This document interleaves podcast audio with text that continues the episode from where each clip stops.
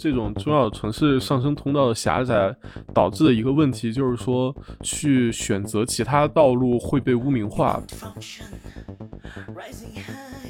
跟踪的这个演出让我觉得最好的一点就是它创造了一种中心向边缘的一个逆向流动。更好的就是这个逆向流动，你们是用一个非常专业的实践的角度，就把他们当做一个对你们也是很有益的、没有额外负担的一个事儿。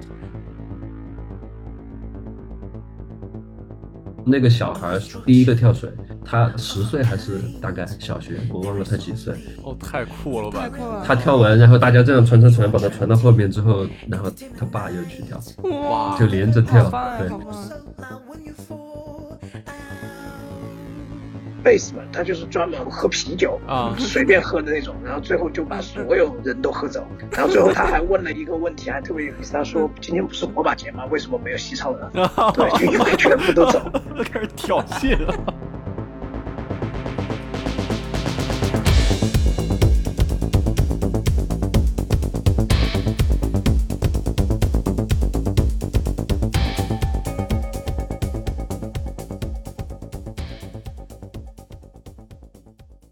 欢迎收听由群岛 FM 出品的城市罐头。大家好，我是姚。大家好，我是小王。今天我们请到嘉宾是来自 Stolen 秘密行动乐队的主唱梁毅和吉他手方德。两位可以跟大家打个招呼。城市罐头的听众朋友们，大家好，我是 Stolen 秘密行动的主唱梁毅，我是秘密行动的吉他手方德。今天特别开心，请到秘密行动是想跟他们聊一下他们最近发起的一个全新的系列派对活动。开始我也是在朋友圈看到，觉得这个活动是个特别让我感动的活动啊！是他们发起了一个叫“跟踪 Stolen” 的活动，他们会带着乐迷呢一起去中小城市开一系列 party，不光会有秘密行动乐队，他们还会邀请一些非常新生的乐队和他们身边的音乐人来一块儿去参加这个。演出，所以我们感觉这个事情特别值得跟大家讲一下。因为我跟瑶其实也都小时候是在所谓的中小城市长大的嘛，我们就觉得有人能做这种活动，真的是特别令人感动的一件事儿。特别是 Stolen 去年也是我们在很多的播客节目和各大媒体上都见到他们，是因为他们跟 New Order 去年的欧洲巡演作为巡演嘉宾参加了六场巡演。对，但是我们今天就是邀请他们来。然后讲这样一个关于中国的中小城市的一个话题，感觉还是挺特别的。所以可以先问问你们为什么想做这个活动吗？对，其实对于我们来说，刚开始是想着我们乐队几个几乎都是那种小城市的小孩嘛，但小时候也听很多音乐，但是都是听的流行音乐，对独立的摇滚乐啊，或者是更另类一些的音乐就几乎没有接触。我是因为后来学了吉他嘛。从我的那些吉他老师那儿才知道摇滚乐这个东西，然后就开始接触嘛，然后就特别喜欢，但是一直也没有在我自己的城市，就是四川的乐山嘛，一直也没有在自己的城市看到过摇滚乐队的演出，就印象是比较模糊的，几乎没有一个概念。是后来到了成都读书，然后才开始去什么小酒馆啊，那个时候。去看一些摇滚乐队的演出，所以就想着，就我们现在自己也做乐队那么多年了，然后也有一定的听众嘛，也有一定的乐迷群体，并且也想着有一些新的朋友啊，或者我们身边的一些做音乐的制作人或者 DJ 这些朋友，然后我们就想着，要不就大家一起做一个这种类似的活动，并且刚开始我们其实是推出了一款啤酒嘛。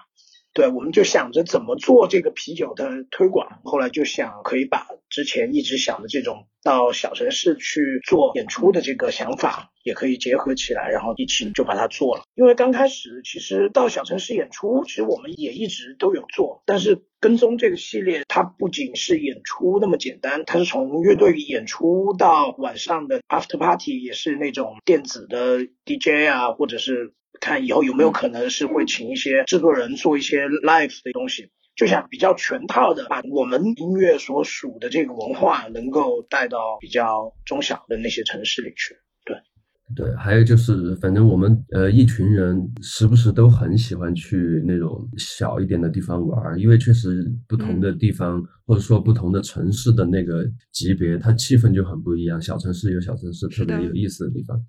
所以我们以前也去，其实只是现在怎么说？比如说之前我们发第一张专辑的巡演，就是四十天三十几个城市，其实大城市、小城市全部都有。啊，然后现在我们在做巡演的时候，其实我们还是觉得不一定要去做那么密集、那么多的，我们就是想的是大城市的，我们就选一些我们觉得真的能把质量做得比较好的呃嗯场地或者什么的来做这个巡演。但是我们又不想因为这个，我们就好像只去大城市。对，然后我们还是想就是要照顾小城市的那种氛围，但毕竟有一波人是状态特别好的那样的乐迷，所以加上我们自己本身真的很喜欢去这些地方，然后再加上这些地方现在已经有做的比较好的场地了。对，就是中国这几年对于乐队演出的场地，或者我们叫 live house 嘛，嗯就全国都有很大的提升。以前我们做那种三十多个城市的，就有的城市真的就没办法演，就很难，真的。明白。他有的是在那种什么飞镖馆啊，啊有的是在那种什么，对，有那种饭店啊，就是我们边演出，还有后面还有什么，我们那个舞台背后就是厨房，然后就边演出，嗯。还有那个人端着小龙虾从那个啊。观众中穿梭，就端着一盘小龙虾，就是以前我们演过很多这种特别奇怪的。嗯。嗯，但近几年我们就发现，大城市就会变得更专业，对。然后小城市也就基础的一些东西，他们会把它做到。对，哦因为刚刚梁毅有提到小时候学吉他才会接触到这些东西嘛，我想问的是，你们小时候会不会因为在中小城市而就是很缺少这方面的资源？呃，这个是必然的吧？我觉得这个嗯肯定是必然的。你你必须得找对人，你才能进入这个门。哦，有点押韵。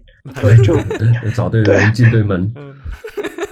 反正现在我觉得怎么样都会比当时好一点，因为现在网络特别发达嘛。那个时候是没有这个概念，那个时候就没有网络这种这种东西，所以现在肯定再怎么也会好一点。包括现在国内也有很多的乐队的节目，然后说唱的节目这些东西，我觉得都会让非一线城市的一些年轻人他们会接触到吧，就是有新的他会去挖。然后没心的就没心嘛，就是就可能不是那么感兴趣的，他有可能就是只是知道，然后他只是很表面的只听那些媒体给他推荐的，呃，网络媒体也好，电视媒体也好，呃，给他弄好的。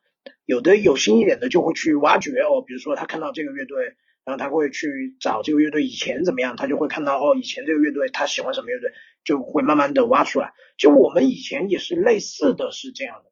就老师会给我们推荐一些大牌儿，然后这个东西就看你自己。如果你就只听这些大牌儿，那就就这样。哦但如果你因为这些大牌儿，你去听了这些大牌儿的师傅，然后或者偶像，然后或者是影响他们的一些乐队，或者是怎么样，你就会了解的越来越多。以前应该是这样，现在其实也差不多，只是现在要比以前更容易一些了。对对对对，那你们小时候买专辑什么的会容易吗？或者说有没有什么小朋友跟你们一起听歌之类的？其实挺容易买主流的，主流的还是很容易的，但是就嗯根本就不知道，因为当时唱片店，我们到初中的时候，唱片店还存在，嗯嗯但是就啊。就是有摇滚的专区了，但也是最主流的那那一些什么嗯枪花呀、对 Coldplay 那啊。种 Green Day 这种你想买一个那种可能偏门一点的，或者说没那么大牌的，就根本就没有。而且也没有，当时也没有出现现在听歌的这些软件什么的，就是 A P P 也没有，就就是到了高中，到了音乐学院才开始可以找这些东西。我觉得可以分享一下我小时候听歌的历程啊，就是我我小时候是我们本地有一个就是本地的局域网那种的，然后上面会有人发一些歌，在那儿我就听见了一些就是刚刚方德说的，比如枪花呀、涅槃什么这种，就是最经典的这一批，然后我就发现哎这个歌挺有意思，我也不知道这是摇滚，然后我就觉得哎国外的人这个歌挺好听的，然后我们那儿有一个音像店，在音像店里呢都是国内的那些歌，我一听就说，哎，国内的音乐是这样的，我就不知道我可能是喜欢摇滚、电子还是什么。我我当时概念就是，哎，我好像喜欢国外的歌，就是我对这个都没有概念。我后来是听了这些歌之后呢，我就觉得，哎，我也想学吉他。然后有一天我就找了一个吉他老师，我就特别高兴，我就说我想学吉他。那时候我是小学嘛，一个小学小姑娘，她就是也挺高兴，跟我聊的也挺好。然后她说行啊，没问题，收你那个，你回头把你妈叫来呗。我说行，那就回头让我妈来掏钱来了。过两天之后，我带着我妈去了。她就看我妈来了，说：“哎，挺好。”然后就开始给我妈弹一大 solo，边弹大 solo 边甩头，特别投入。然后甩完头之后，跟我妈说：“你看，你们家女儿就要学这个，你管管吧，你这能放心吗？”就给我妈吓坏了。我妈觉得不行，我妈觉得这弹音乐的是不是都是都是坏人？你 这老师还挺有意思的。他怎么不做这个生意啊？他就不做，他就很奇怪，是他可能自己都觉得我如果弹了琴就是会学坏啊。我觉得这还挺有意思的，可能就是他他自己都觉得自己是对，嗯，有有点意思这个。对，就可能中小城市音乐资源真的就是这种情况。对，就那些知道的人，他们也有很多的心理的问题，他们没有把这个东西摆在一个比较正的位置。其实就很简单，它也是属于娱乐嘛，嗯，它也是娱乐产业的一部分，它它就是流行音乐嘛，只是说，嗯，国内跟国外审美不一样而已。其实跟那些东西没有太大的关系。那个年代就很多人觉得哇，听摇滚的好像好像要不就心理特别不健全还是什么的，但其实都是那个自己想太多了，就是那种感觉。嗯，不过说当时也是因为这些，也是觉得哦，想要和别的小朋友不一样，就是说啊，你们都听什么周杰伦那些的，我也听，然后我也 我也感觉我能全部理解他的那些音乐。但我就觉得我想跟你们不一样，我我想去发现一些别的，你们听不懂呢，或者怎么样，就会有这种想法。嗯，而且摇滚乐，我觉得大部分听摇滚刚入门的那一个阶段，其实心里还是比较，就是说代表一种叛逆那种，就是差不多青春期的听摇滚，我觉得以以大部分还是这个心理为主，所以那个时候大部分人是这个印象也很正常。我觉得，其实我们自己也是这个心态。而且刚刚开始听摇滚，大部分人都喜欢听那种很燥的、那种很直接的。是的，是的。嗯。正好聊到这儿，想问一下，就你们第一次听现场是是一个什么经历？我很大之后才去看了第一次现场，所以你们是什么时候开始看的呢？我小时候也是先就在家乡只看过几场那种拼盘演唱会，也是全是明星的那种，然后也是到了音乐学院附中才去 去小酒馆看的，好像第一场是在小酒馆。看的一个就是小老店，好像是反光镜，我有点印象，但不确定是不是，有可能是，有可能是反光镜。我也是在在乐山看过那种拼盘的那种演唱会，但是那种那种二百八的那种看台票。后来就到成都第一场看见好像是木马吧，啊，小酒馆，对，好像是木马，因为那个时候我特别喜欢木马。然后我记得我们第一次看音乐节，我好像是和方德一起看。对，是热播音乐节。还有方德的爸妈，对，对，还有我爸妈。对对，那个是第一次，就是四川也有这种正儿八经的音乐节，就是不是拼盘演唱会了，确实是当时国内的乐队。嗯，就全是全是摇滚乐队，并且还特别好。嗯哦，还有些国外，而且还给还配了几个那种呃 S H E 什么那种啊。压压场子是吧？但那次其实是做的特别好的。那个时候还有 High Tone，你们知道吗？一个法国的一个 Dub，就特别就特别牛逼的那种。然后就是，对，就去年我们还跟他们一起在那个北京演了一个演出，One 的一个演出。嗯，对，他们那个时候就已经特别好。就是前前两年都做的很好。对对对，然后后来就音乐节多了嘛，就变得有一点那种变成糖酒会还是什么嘉年华那种，对，就那种感觉。我其实第一次看演出也是音乐节，然后当时我还没有搬到北京，但我我爸爸已经在北京工作，然后我还特地坐车去北京，去到很偏的一个地方，然后去看了那个音乐节，然后当时就觉得特别震撼，就感觉像那种第一次进城那种感觉。什么音乐节？其实就是迷笛。哦，迷笛。哦，嗯，哪一年？哪一年？你记得记不记得哪一年？可能一一零一一之类的呗，就是已经开始对外的那种。然后我当时还就是跳水，我就觉得特别开心，就感觉第一次看演出嘛，我就有一种就是完全沉浸在里面。然后当时我就回来特别兴奋，跟同学讲什么这就是摇滚乐的乌托邦，就这种特别傻的话，就感觉跟自己听歌 特别不一样。呃，现在去看迷笛的也是一样的，是这样的心态，都是这样觉得的。还是说差不多的？哎，你是要在金属现场甩头的那种吗？我当时是，我现在那个颈椎不好，已经已经不行。可能跟第一个吉他老师就是没学到吉他，但是学到甩头。我好像就没怎么正经的看过现场。我看过的两次现场，一次是在底特律这边的看过一个那个说唱的演出，但是那个场地特别奇怪，是一个那种古典剧场，然后底下池子里的站票卖光了，我们坐在上面的座上面，全场我们都不知道该站着还是该坐着，然后就是特别燥，但是人又不是太多，坐票那人又不是太多，你站起来了，好像后面有大爷大妈在那儿坐着，然后坐着吧又特别难受。手脚不知道往哪儿放，嗯，就是从小到大也是从来没有去过，就只看过那种自自己老家的那种拼盘的演唱会。就我说一个特好玩的，就是前一段时间我跟小王。有一次，小王跟我抒发他生活的苦闷，让我非常的不高兴。就是因为小王他讲他来了美国之后，就是他非常想念北京的那群朋友。他就讲他跟北京的朋友们都是是的呀，同时就是大家去看一样的展，然后就去 live house 一起玩，然后听的音乐都特别像。就说在这边遇不到这样的朋友，特别的失落。他讲完之后，我也特别的失落。就是我在想，我小时候就是像我这样一个小城来的孩子，我这辈子都没有正经去过 live house，因为我也不会乐器什么。那我从来就没有接触到那个摇滚乐的土壤，我都是后天学习。就我觉得我的音乐审美不能这样，因为我好歹也是个就是学艺术之类的这种人。就我是后天自己强行教育出来的，对。然后小王跟我讲那个话的时候，我就说怎么的？如果是我在北京认识你，你可能就不会把我当朋友的那种感觉。然后后来就我俩就是互相不理解，那场对话不欢而散。也没有这么惨，所以后来我们聊起说，就是 Stolen 做这个跟踪的演出，我就觉得特别好。我就在想，如果我小时候，然后有人给了我这样一张票，那真的是会影响影响很大的，可能对我。嗯，是是，就反正我们也是觉得，我们不仅说是要让小城市的人看到，我们还是说想传递他们那种文化的那种感觉，就是嗯，你晚上也可以。我看完演出也也可以继续留下，然后有一个 party 的那种体验，我觉得也也是很重要的。因为近近几年不仅仅是那个呃摇滚乐队演出特别好，近几年那个国内的电子的 club 文化也越来越好嘛。对，就我们就不希望就很多人他们会误入歧途，他们会觉得哦电音那就是那个那种什么 playhouse 啊那些 space 这种。对，是的，是的。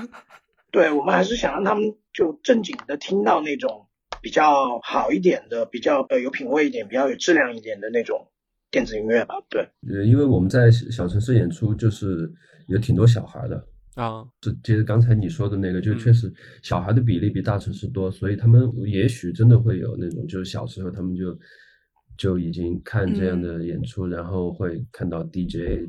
然后，而且不是那种我们小时候认为的那种 DJ，就 是的，对，嗯，对，就 我觉得有确实有这个可能，反正就是也许能有一点作用吧，就挺好。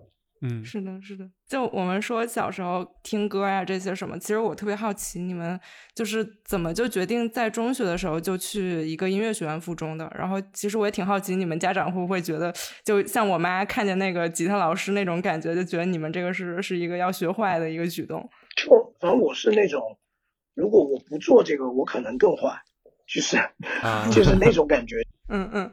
当时就老不回家什么的，嗯，老在外面玩，然后各种。哦。突然有一天，我就觉得好像不能这样啊。然后我本来就一直很喜欢音乐嘛，就是从小就是那种我喜欢音乐，也喜欢的比较肤浅。我也是那种只是特别喜欢唱歌。嗯。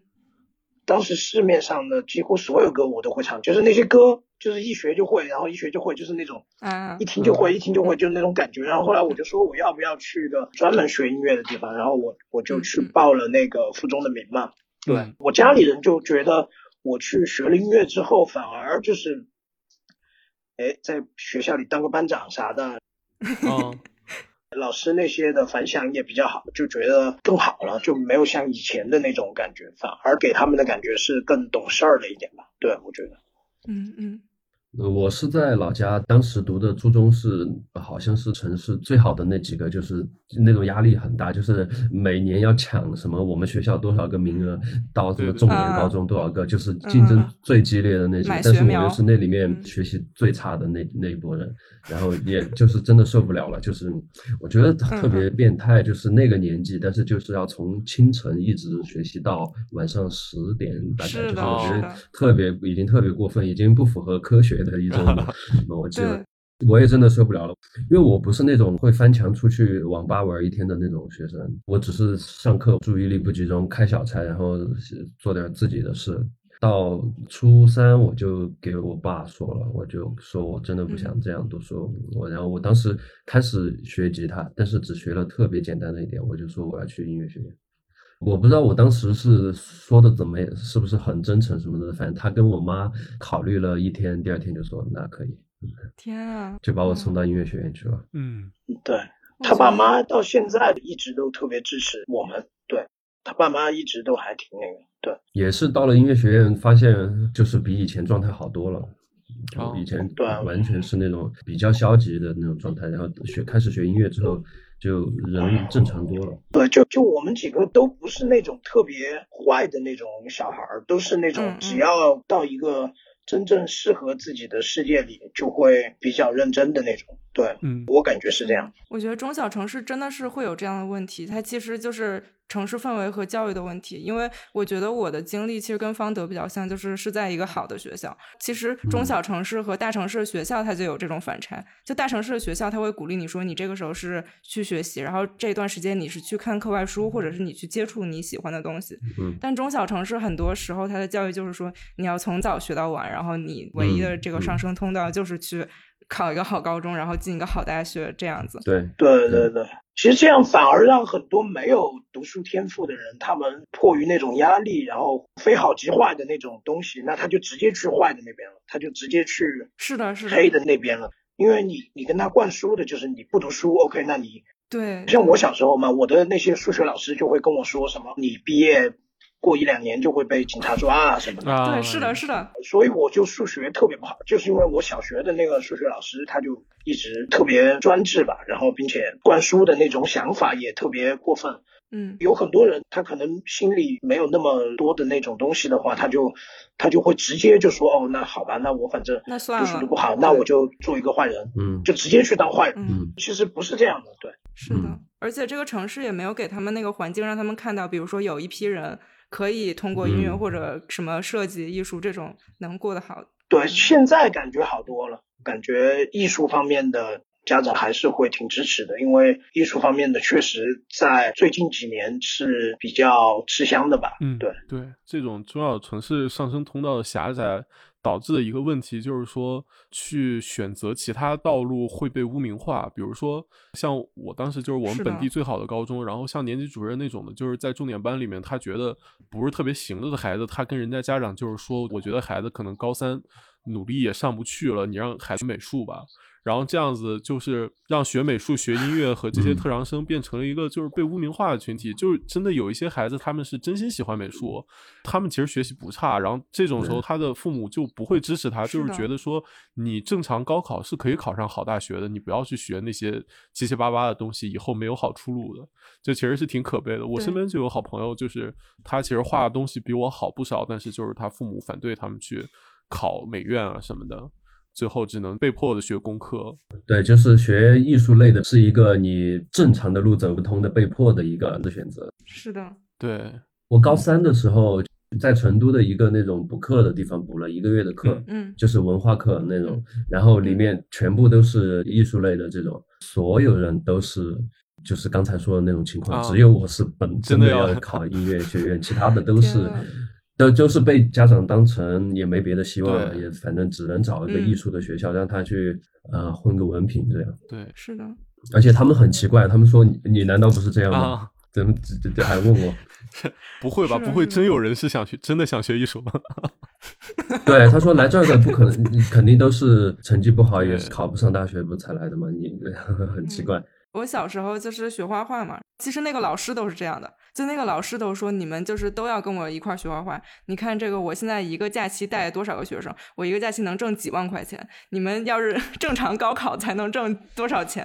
然后像我这样带这么多学生，我就是今年我开这个车，明年我就开这个车。他当时墙上有三辆车，然后说五年以后我就能买这个车，就 对，他就贴在那儿，就把那个图贴在墙上。他就说，你知道，就是学这个学音乐。乐学画画就是这样，就是挣钱，就是你别看那些人什么好好学习根本没有用，就连一个他自己作为这个教育从业者，他都是这种心态，所以中小城市这个，哎，听听起来感觉还可以啊，听起来也确实还可以，我也觉得。几年过后，听起来感觉挺 hiphop 的这个老师。几年过后，他开的还是那辆车。我觉得比觉得学艺术很穷很苦逼好，就是但实用他也算嘛，也是也也不差，挺像 hiphop 的那种。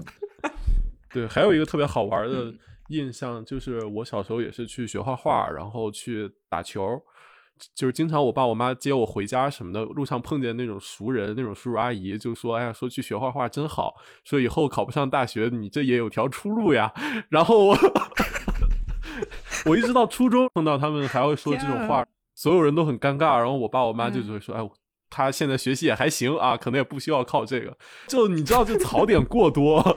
大家可能都是这种印象。嗯，我们乐队的那个合成器段轩，他的这种情况稍微要，就他的父母管的就比较严，这方面就有这个问题啊。就他直到后来我们乐队就上各种音乐节，然后呃那种有新闻出来了，有一些东西他父母看到才比较认可这个事情。其实之前都一直不太认可。小时候他爸也疯狂的叫他练琴什么的。就也叫他疯狂的弹钢琴啊，什么各种各种叭叭叭。但是真正到那种选择职业的年龄之后，就一直要想让他回去当公务员啊。这 啊，就是那之前学了干嘛呢？就是之前就没有什么意义啊。对，然后到后来，就后来我们什么跟汪峰同台了呀，什么跟 崔健啊这些同台了，然后。他爸就觉得哦，感觉哎还可以，还有跟周杰伦同一个音乐节啊什么的，就他爸就觉得 OK，那好像 虽然他还不懂，但好像是做出了一些成绩还是怎么的，但其实根本没关系，那音乐节就是有很多 七七八八的，七七八八，就不是说你跟他们一个音乐节了，就你跟他们过的就一样的生活，对，但他们就会有这种宽慰吧，其实包括我爸妈也是。嗯，然后就看到，哎，你一会儿又去国外演出啊，一会儿又有公司签，然后有有工作，然后也挺开心快乐。那他们就觉得 OK，对。其实我还挺好奇，就是你们去附中的时候，就是你们玩的音乐是会跟周围人的音乐是一样的吗？对，一样的。那个时候大家都是就所谓的审美啊，那些东西都是受那些港台流行音乐的影响，然后一点点那种国外的。最主流的那些乐队啊，或者怎么样的那些影响，我们乐队刚出来的那些东西都被我们删了，就是网上都被我们就是那种通气，只要看到一个地方有，马上就会想尽办法去联系 把它删删掉。对，其实我特别羡慕那种组个乐队，然后一出第一张专辑就特别好，然后就特别是那个味儿的，至少是自己那个东西的那种。就我们不是，我们属于那种完全成长型发展的那种，就完全一步一步。可见的成长的那种，对我还挺羡慕那种天才型的，也不是天才型吧，就就反正他第一个出来，OK，就是比较统一的，然后我们就是一直在变，一直在变，到现在都是没有定性的那种感觉。我觉得这个跟城市能提供给你的资源其实是很相关的。比如说我跟瑶嘛，就是我是在北京上的大学，学的设计。然后瑶的学校其实比我好很多，他是名校，我我就是一般。但是他以前就会说，他以前就会说很羡慕我在北京，因为可能我能听的讲座啊，或者是有一些客座的老师的资源，其实会比较好很多。我觉得可能音乐方面也是这样，就有些新的乐队或者是就是在北京乐队，他们从小听到的就是不一样嘛。对他们从小就能看那些接触到的都是第一手的那种进口的那种东西。对，或者说在北京或者上海的学校的学生，至少能给他们上课的老师是那种有自己的创作、有自己的作品，然后或者乐队在演出就在活动的音乐人给他们上，比如说吉他课，那个吉他手可能就某某乐队，然后或者说经常要演出有作品的。但小城市的可能音乐的老师他自己根本就没有作品，他只是老，师，他不他不是音乐人，他只是老师，然后他什么作品也没有，他也不演嗯出，也不创作，所以就其实这个逻辑不是很通畅。你是一个这种呃艺术类或者说创造类的老师，那你自己得有作品才才行，你作品都没有，你怎么可能当老师？纯粹的当老师的，我觉得根本就说不通。但，大部分的学校，包括大学的老师，我觉得都是这样。怎么可能艺术类的老师自己没有作品？这太奇怪了。光想着年底再加辆车了。对，嗯，作品就是学生，学生的作品他就可以理解为自己的作品。是的。嗯，哎，我们呃闲聊了半天这个成长经历，不如我们来放首歌吧。我们就推荐一首我们新的一批里的歌吧，好的推一个中文歌吧。我们也很少有中文歌，就把那个对对对，那个有一首歌叫《阿米尔》，对，好，是一首中文歌，然后是我们新的一批里的，就其实这首歌是我们第一张专辑里的第一首歌，嗯，就第一张专辑专辑，哎，是不是第一首？第二首？不是啊，我不记得了，反反正正也不是第二首，对，反正也是第一张专辑里的一首歌。然后我们是今年把它做了一个重新的编曲，嗯对，然后发了，嗯，对。好，那就听这首。我们可以插歌背后就是聊一下你们最近就是有什么活动之类的。对，我最近活动就有点多了，因为我们明天是有一个不插电的现场，之后就会有一大波音乐节，就可能七八个音乐节吧。然后之后十月份、十月底我们会开始我们的那个巡演，就这个巡演其实是从去年就定了，就去年定的三月，啊，三月演嗯，对，但疫情然后就往后推，推到了十月底。完了之后，反正就我们就做新专辑吧，然后想争取明年把新专辑发一发。太好了，太好了。那听到我们这期节目的听众可以直接查一查十月底的那个巡演的对对对。票了，因为前面说的这些活动，嗯，等你们听到的时候，要么没票了，要么已经结束了。对，对，对。现在巡演大城市的几乎都没有票了，也不是没有票了，就是因为疫情它也限流了嘛，对对，只有它有一个上限，然后之后可能会少量的再加一些票。嗯，对那大家就想想吧。对，大家去看啊，别想 买票，买不到怎么办呢？应该买得到吧？就反正买得到的地方就买吧。对。嘿，你快要失去节拍了。嘿，你节拍了。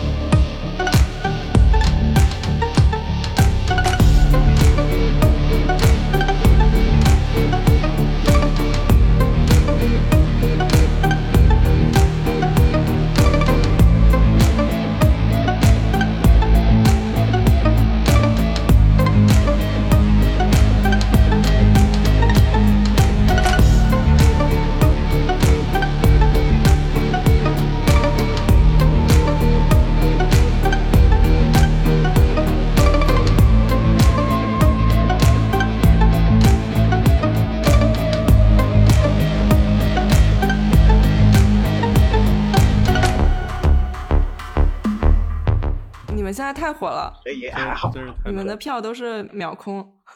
也没有秒空，没有秒空我们是属于那种特别，就哎，我不我不知道我该不该聊这个事儿。我们不是属于那种特别火的乐队，就我自己认知，就是我们不是属于那种，呃，票一出来一天就没了，我们的票也能卖完，但是就是那种卖的很慢，因为就我们好像没有那种粉丝，我们网络上的数据都很一般，包括我们公司老板们，他特别支持我们嘛，但是但他也自己也说，就如果是一个不懂的或者是一个不了解我们的公司是不会愿意这样无条件的去相当于支持我们这个乐队嘛。嗯因为我们乐队的数据在网上真的很一般，就反正还好吧。但每次现场都还是挺不错的，包括就我们的乐迷也是属于不太上网的那种感觉，哈哈对，嗯，就很奇怪，就是。嗯就我们老是去什么上海、北京啊那些嗯，他们那些乐迷都会觉得哇是特别火的一个乐队，但其实我们自己看来就不是，嗯。跟那些真正的那种能秒卖空的那种乐队还是不太一样。对，嗯嗯，但这样听起来感觉是个更健康的关系，就其实应该是，这样这种状态比较好。对，对我们自己也这样觉得，就我们自己近年来也觉得这个感觉会更实在一点。对，我们是比较希望是可以慢一点，但是是比较平稳的这哦种健康的方向发展。我们对对对就没有太期待那种走着走着突然那种的。对，就希望那个抛物线能够更长一点，然后哦更慢一点没有关系，是希望它能更长一点，能够一直是在往上的一个地方，然后到真正的那种确实这几个人都已经过时了的时候，再往下走。我不知道我是喜欢还是怎么样，我觉得我自己有点没有办法去接受那种一下特别好，然后过一两年就一直往下走。我我觉得那样我会有一点难过，对我哦我会觉得特别不舒服，对。我情愿现在就慢慢的，但是每年都是在一年比一年好的那样，我觉得嗯是更舒服一点。对，对我觉得我们听众都会特别喜欢你们的。对，为啥？其实我我觉得我们节目也是这种感觉，他们老说就是你们得火一点嘛，然后我就说我我好怕真的火了。然后我们有个粉丝群，但是大家都不怎么说话。然后我们每次问一个什么，然后我们乐队的也哦是，也对，对就问一个什么，大家就帮你答，答完就完了。对对我们乐队的粉丝群是特微博的粉丝群是那种，啊嗯大家每天就发一个字儿，就那种早，啊，然后就一排叭叭叭对叭走走走走走，然后就啥都啥也不说。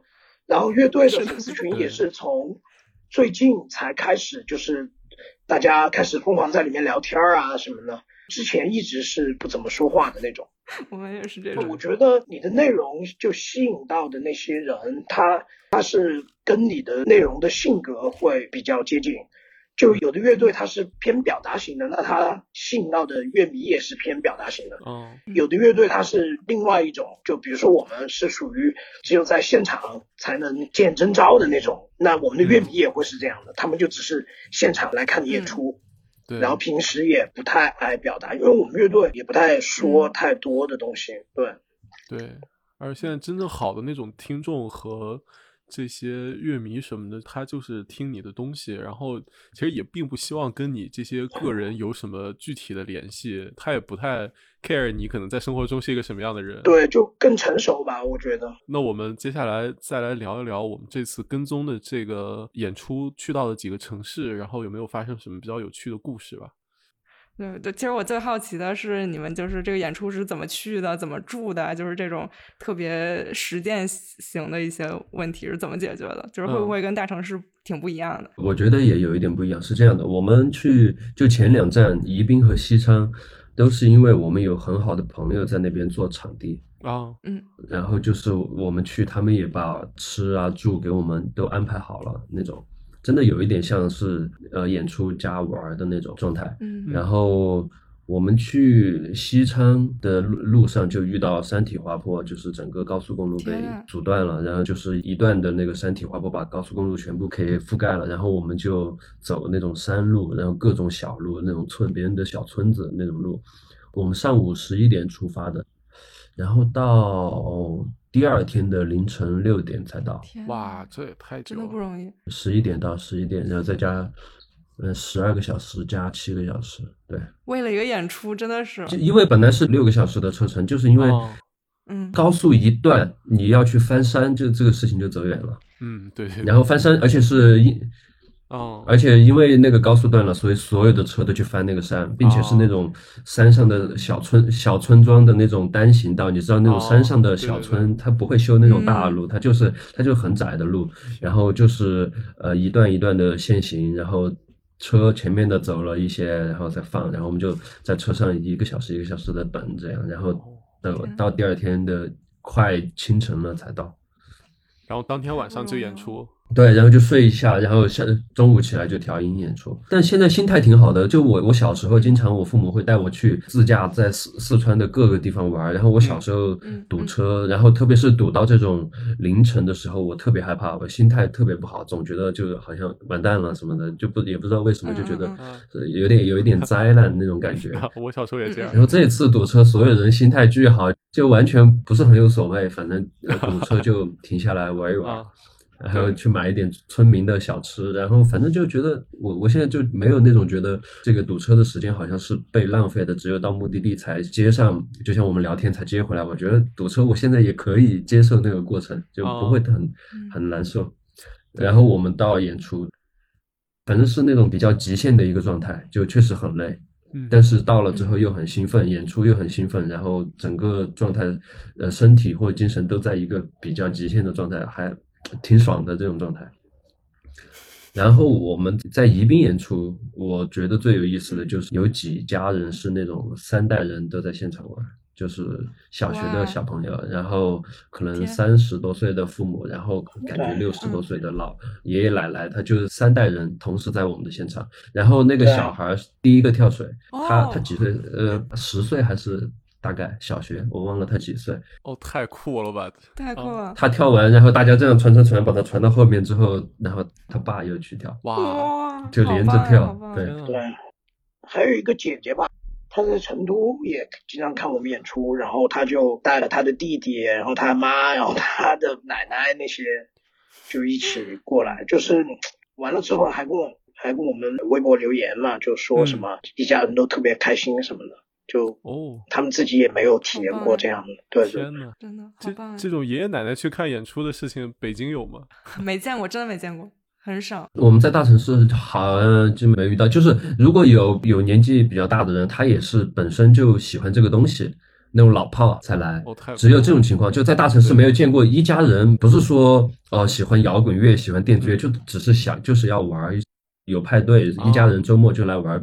可能也不是我们的歌迷，对，就是他们的心态更好。就在大城市都是年轻人，club 里面也都是年轻人，对，是的，没有小孩也没有老人，但是反而这次去小城市出现了小朋友和老人，他们也玩的挺开心的，但他们可能不是说因为喜欢这个，就是乐迷，就是年轻人的这种，我喜欢朋克，我今天就去一个朋克的嗯呃哦演出，他们就可能不在乎，就是只要这个音乐比较能让他开心，他觉得好玩就可以，我也觉得也也无所谓，嗯，我呃当时挺感动的。哦，是的，是的，听起来真的很不错。就其实我们在欧洲就跟 New Order 一起演的时候，几乎就全是大爷大妈，啊，因为他们的乐迷就是那个时候跟他们一起成长的。对对然，后当然也有年轻人，但是就我们也没有见过。然后包括我们在法国，在那个一个叫贝桑松的一个地方，然后我们演了一个音乐节，就是也是后面一排那种在轮椅上，就是还在那儿看音乐节那儿玩的那种，十二点一点都还在的那种。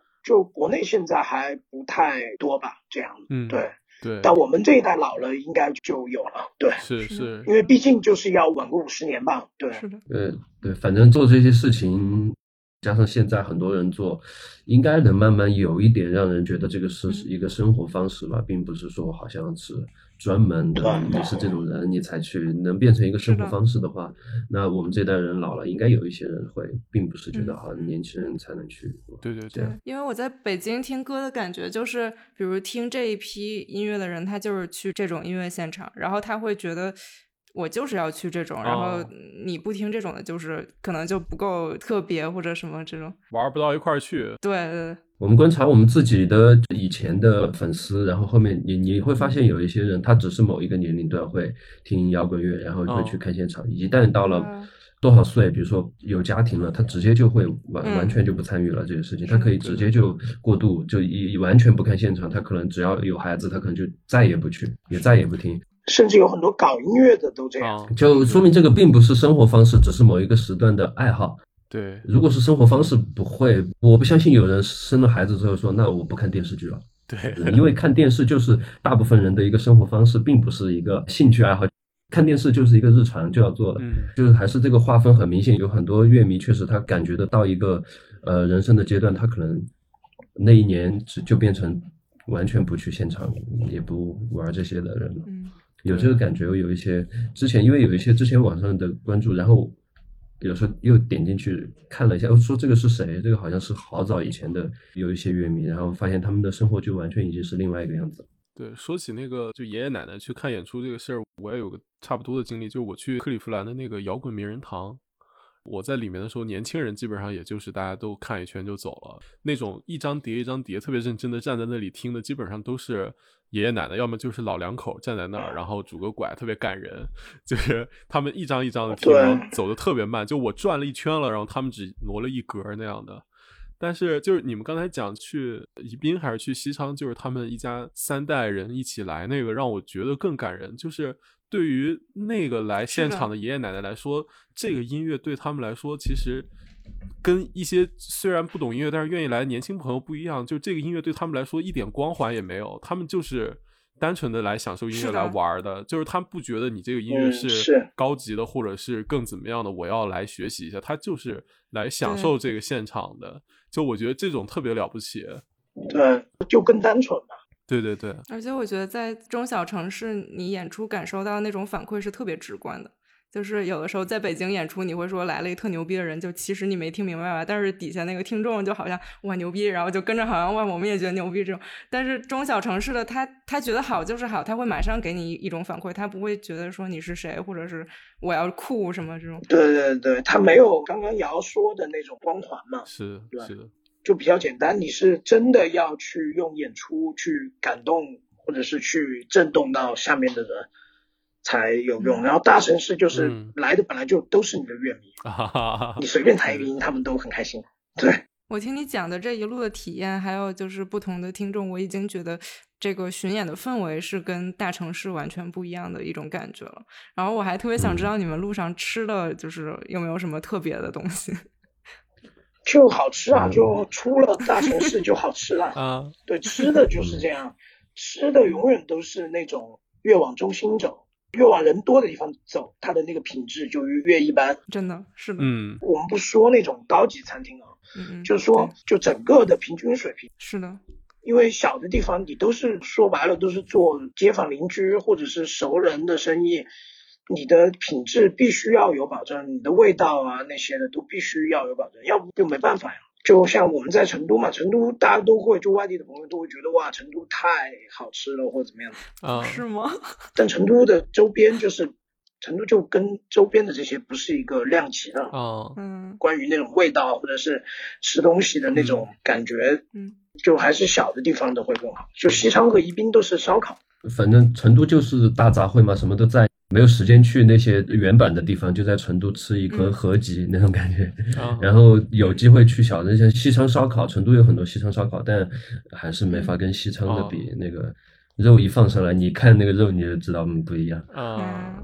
吃东西也讲究现场感，对，而且你在那个氛围，那人不一样，然后对，跟本地人一起吃，他们说话的口音也有一点不一样，是的，就更爽一些。而且我们去的前两站，宜宾和西昌嘛，都是酒的文化，是他们的名片那样。对，刚好我们也卖啤酒，对，嗯，我们跟那个道亮做的我们自己的那个 IPA，然后就想的是，对，把这个。放在一起做一个，又是演出又发布我们的这个啤酒，那那边的人反正也能喝，他们也是那种喝酒比较好，他们超 能喝，对对对，嗯，巨能喝。你们有喝醉吗？醉啊，都很醉。喝醉了，嗯，我们也也还是挺能喝的，我们乐队。对，四川人民本来就能喝，就我们乐队是那种白酒啊，啤酒。洋酒都有不同擅长的人在里面，对，都有擅长的选手，要打仗，对，都有擅长的选手，嗯，对，就我们去西昌那天不是火把节嘛，但今年火把节他不让大型的那种，本来应该是很华丽的嘛，但他他不让做那个了嘛，所以今年大家就来看我们演出，然后那天晚上就刚好是火把节。然后我们乐队的贝斯们，他就是专门喝啤酒啊，随便喝的那种。然后最后就把所有人都喝走。然后最后他还问了一个问题，还特别有意思。他说：“今天不是火把节吗？为什么没有西昌人？” 对，就因为全部都走，开始挑挑衅了。就我们贝斯跟我们乐队的那个助理、舞台经理，他们两个都特别能喝。你们太猛了。我们那个舞台经理本来是他们当地的人，然后在酒吧里面给大家调酒，然后最后喝到我们那个舞台经理他在里面在吧台里面当吧员，然后给所有人调酒，然后叫所有人来喝，最后喝到整场只有他一个人，啊，就他跟我们贝斯，就就本地人都喝跑了，喝到可能早上，对，四五点吧。反正去这种地方就可以玩到这种比较极致的这种。啊，对，太有意思了。因为在成都，你可能心里面还总会想一下，哎，明天有没有什么事儿，或者有没有什么哦嗯嗯明天要有没有什么工作，就是会提醒一下自己那种。但是在那儿就你不需要想这些。这太好玩了。真的，我们要不要再讲一下？就是你们去过的这些地方，就是你刚刚也说那个舞台经理什么的，嗯就是他们的 live house 会不会跟，比如说跟成都或者跟你们去过其他地方 live house 的质量会差很多吗？你们觉得？嗯，嗯，没有，现在不没有会，没有，完全没有，就是甚至还比有一些一线、二线城市的要好。嗯因为用心嘛，因为能在那种地方做 live house 的人，都是自己非常非常有热情、有热爱的再去做这个事情，他们反而会把这些东西照顾得很好，嗯就把这些嗯设备啊什么的这些照顾得很好。因为你本来这个地方说白了，你演出的票卖票量它就不会有大城市那么多对。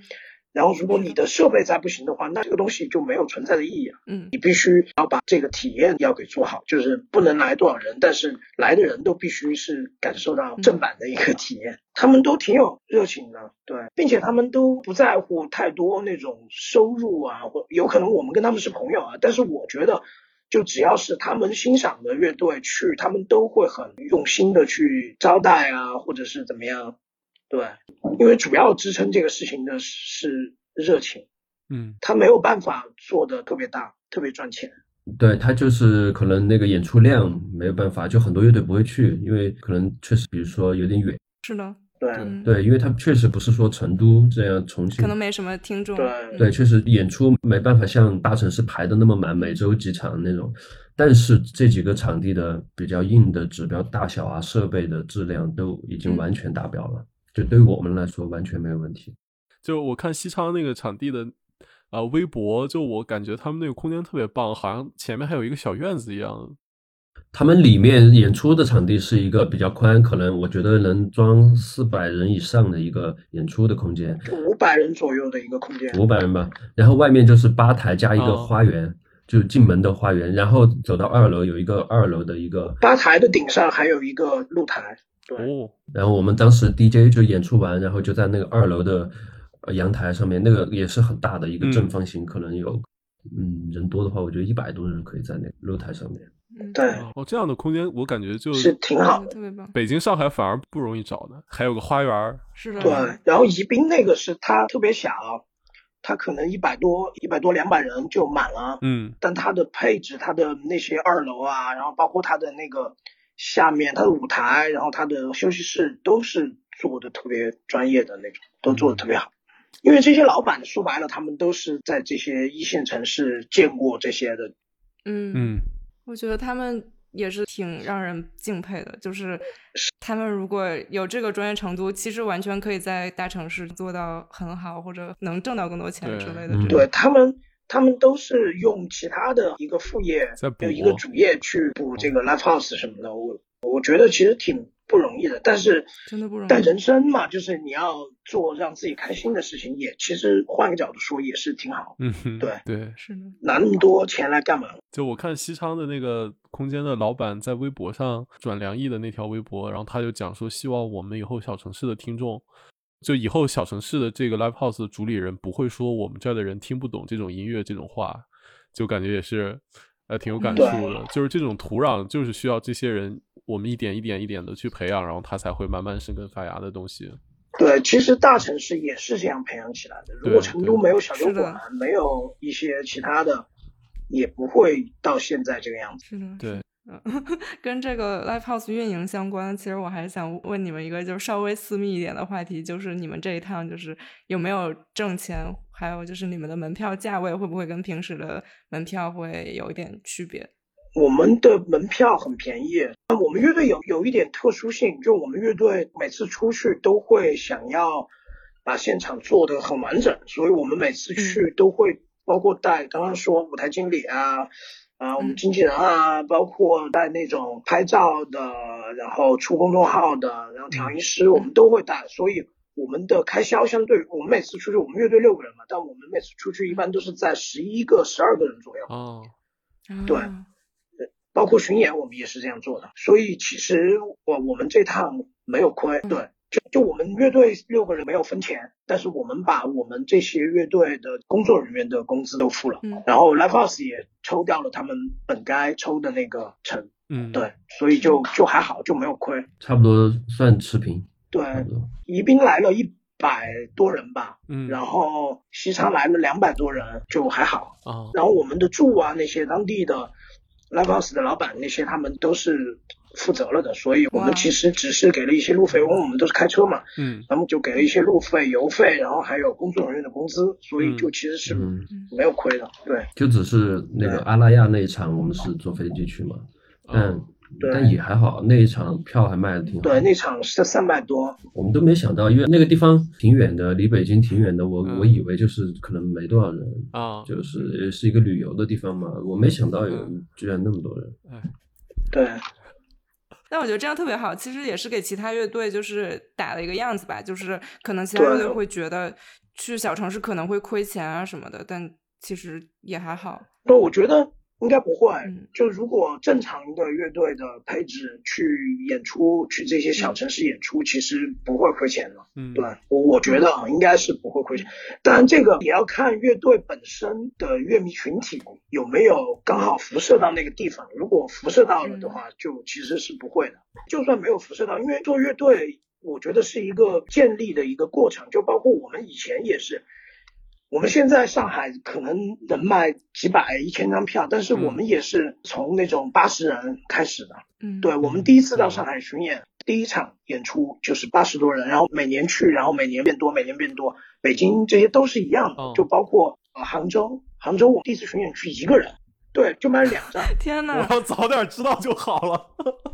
姚本科就是在杭州，对我我们就卖了两张票，嗯。并且那个两张票是朋友，对，啊，因为那天我们刚好撞了那个西湖音乐节嘛，哦，然然后并且那个时候我们乐队也是刚发第一张专辑，也没有什么知名度，然后就一个人，然后现在就是，然后每年就是涨一些，每年涨一些，到现在今年就可能现在都卖了三四百张票，哦，对，嗯。四百多张票，对，就反正是一个建立的过程嘛。如果对于乐队来说的话，你如果不会觉得说哦小城市不重要，那如果你觉得小城市也重要，那你就可以去做这个事情。你这次去二三四十个，下一次就会更好啊。对对，只要你演出好，然后然后你一直在做，就没有问题。对我觉得。而且我刚才是想说，小城市其实有一个特别奇怪的特性，就特别是对于独立音乐这种文化来讲，它的听众群体，大家其实都有一个误判，就是以我个人的经验，就小城市像演出之之类的这种潮汐性质特别强，就你寒暑假来，听众一定特别多，但是可能平时来就会给大家一种这里没有人听这种音乐的感觉。其实是因为这些听这个的年轻人在暑假之外的时间不在这个地儿，对，对，我觉得对，确实有这个问题，但可能也没办法。就是去小城市，可能可以呃考量一下他们当地的那种，比如说哪些时候是当地的一些节日或好玩的时候。对，就是对你可能那种工作平时去也有可能确实效果不怎么样，这个也没办法。我觉得你们这点特别好，就是不把这个演出纯粹的当做一个，就是其实对我来讲是一个完全的一个善举，但是其实你们没有把它完全当做好像我们是在哎，没有，不是，我们自己也想玩啊，就是完全不是这个概念。对，就构不成一个什么善举之类的。对，就是我觉得比较自然吧。就你你不能把这个世界想的太大了，你也不能把这个世界想的太小了，你得找到那个平衡。小城市又怎么了？就是就算那些学生都出去上学了，那不嗯还有学生吗？对对，就你得想办法。就如果你觉得你表达的这个东西，你这个内容是好的，那你为什么不去传播？呢对吧？对对对是，就是就算很多大学生他们在其他的大城市，那小城市也有很多高中生啊，也有很多那种喜欢这个文化的大学生或者怎么样的，也也是有的。啊对，所以我觉得，就你不能把它想的太小了，啊它没有那么小，但是它也没有那么大，就是一个比较简单的。对我刚才是不是说的那个什么央视新联新晚会是支边了？对对，我们这次坐车的时候就有一点新联新的那种感觉，就是在堵车的那种时候。啊，堵车的时候是吧？对，因为我是想到，就是录节目之前聊的时候，你们有说，就是在小城市演出，其实也是对乐队一个特别好的演练的一个事情。对，因为因为我们乐队是在那几站演出的时候，我们是演的我们今年要巡演的歌单，就是非常长，就没有区别对待的那种。就其实我们也是想要试一试整个这个 list 演出来，乐队会不会觉得太累，或者是观众会不会听得太累。也对乐队来说，其实是一个特别好的实践的一个东西。对对，这其实我觉得我都建议，就中国很多别的城市的乐队，其实也可以这样做。就是说，当你要演一个要拉一个大的巡演的时候，那你之前如果直接是排练转到演出，那你肯定会有一些生疏。但是如果你在之前你就去周边的，比如说你在北京，你就去一些什么河北啊，什么叭叭叭叭一大堆这些小的城市去演一圈。就小的地方，你也不要太在意那些收入或者怎么样的，保证自己不亏的情况下，当成是一种锻炼嘛。对，就是就是真正的实际的一个排练，实体的一个排练也挺好的，对乐队来说也是好事。其实欧洲或者美国，他们很多大牌乐队都会这样做。就我之前看见，比如说 Blur 啊、Gorillaz 或者枪花，其实他们重组之后都是先走一圈，走几个小的，就走 Live House 的那种。而且他们可能不会，比如说他们开演唱会，可能是那种有交响乐那种，就很很多和声，就是那种大编制。但他们会就乐队那几个人比较原始的配置，呃，live house 小场地先搞几场，就把那个状态给找到。像枪花他们重组了之后，他们先回他们最早就是刚组乐队的时候那几个场地去演了一下，然后才做的那种大型演唱会。其实好多好多乐队都会这样做。特别是欧洲的，就是大牌乐队，特别是乐意再去小场地演出。对对，然后我们也觉得，其实这个做法是对的，不应该就哪怕你变得很有名了，开那种大演唱会了，就感觉不愿意去 live house 演出。我觉得我不太理解这个。对，哎，就其实没关系，其实跟你的粉丝量或者说你能卖多少票，其实并不是一个完全你哦，你票只要卖到这个庙装不下你，你就不来了这样。对，其实因为做艺术，其实更多的不是只是关于 sales，就是销售或者怎么样，它是关于你在做这个东西的时候，你自己开不开心。就对于我来说，我觉得我在小场地演出的时候是我最舒服的时候。就很多音乐节，我都那种感受是不一样的。我觉得它不是一个有了你就不能有我的一个东西，就都是不同的快乐。对。我觉得中国的中小城市可能比较特别的是，就我们这些年被大城市的这个虹吸效应影响的特别大。是的，对，就是我们生活这个世界的中心在这些大城市里面，可能在不断的变化，但是边缘的那些地方就是永远在收缩。然后这个跟踪的这个演出让我觉得最好的一点就是它创造了一种就是这个大城市这个中心向边缘的一个逆向流动。然后更好的就是你们把这个逆向流动是看作一个，就是你们是用一个非常专业的实践的角度，就把他们当做一个对你们自己也有很有帮助，也是一个很有益的一个，就是没有额外负担的一个事儿。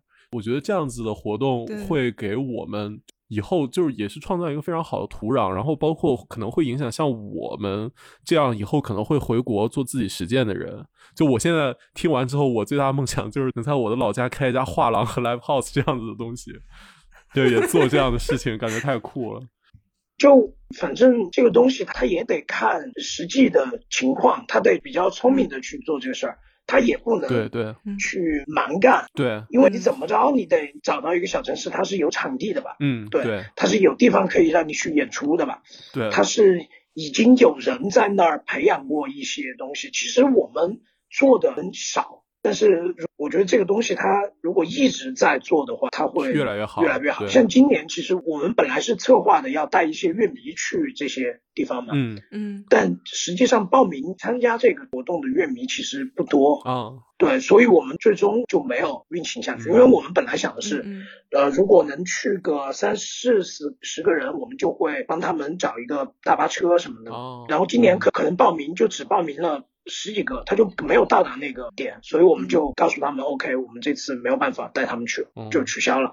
但我觉得我们已经做完了这次，然后我们的那些宣传，包括你们也看到了，然后你们也会觉得，哎，有那个感觉。那那是明年他们说不定就会有更多人要想要参参。对对对，他就是累积的一个过程，对对对就是他也不能说是 OK，你去做了你就好有有多了不起或者多牛逼，但是、嗯但如果你一直做的话，我相信它最终会有产生一定的影响。对对对，而且今年可能大家也是对外出有心理压力吧。我觉得不是，是嗯我觉得是陌生，哦我觉得是担心，第一次，嗯对，因为他担心和害怕或者怎么哦样的。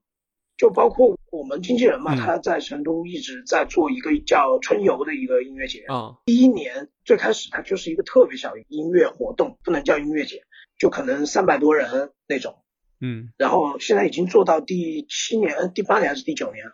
第七年，第七年，哦。对，第七年，然后就已经是到到达两千人、三千人的一个地方。嗯。对，就它就是需要你一直去做这个事情，慢慢的去把这个事情给养出来。对对，嗯。其实这方面的东西都是这样的。嗯。我们其实也比较喜欢这样嗯。这种方式，我们不太喜欢那种突然的宣传，突然给你一个疯狂的施肥，然后你就突然长得特别大。对对，那你这个周期就会变短。对对对对这个应该是一个普通的道理吧？嗯对，对，就是用更聪明的方式做可能更长期、更有效的事情，然后不要陷入那种用力过猛和自我感动里面。对对嗯对，是。那你们接下来的计划是什么样的？就关于这个跟踪 Stolen 这系列的活动。我们就今年忙完之后，可能年底就会开始策划，因为我跟我们经经纪人商量的是年，我们现在已经其实在物色一些场地了，啊我们可能嗯。想走得更远，可能会去什么内蒙啊、啊新疆啊这些，太好了，就是嗯。藏区啊，甚至就对西藏啊啊什么的，就是去一些就是我们其实已经有在想，有在计划什么云南啊那些的嗯。都去一去，哦。就现在都还好，现在都比较简单。嗯呃对，我觉得特别特别好，特别好，真的，我现在而且就 嗯有了新的梦想，就是特别感动，对感觉对对 你想回国了。呃，没钱。哎，那我们最后结尾再来推荐一首歌吧。对嗯对对，呃，那要不还是推荐 Fragment 里面的找一首吧，因嗯为 Fragment 里面，对，就我们上张专辑最近的那张专辑，嗯，推荐那就 Chaos 吧 Chaos 或者 Why We Choose the Dying Berlin 吧，好都可以，两首连播，献给大家。好。都可以，都可以，都可以。可以。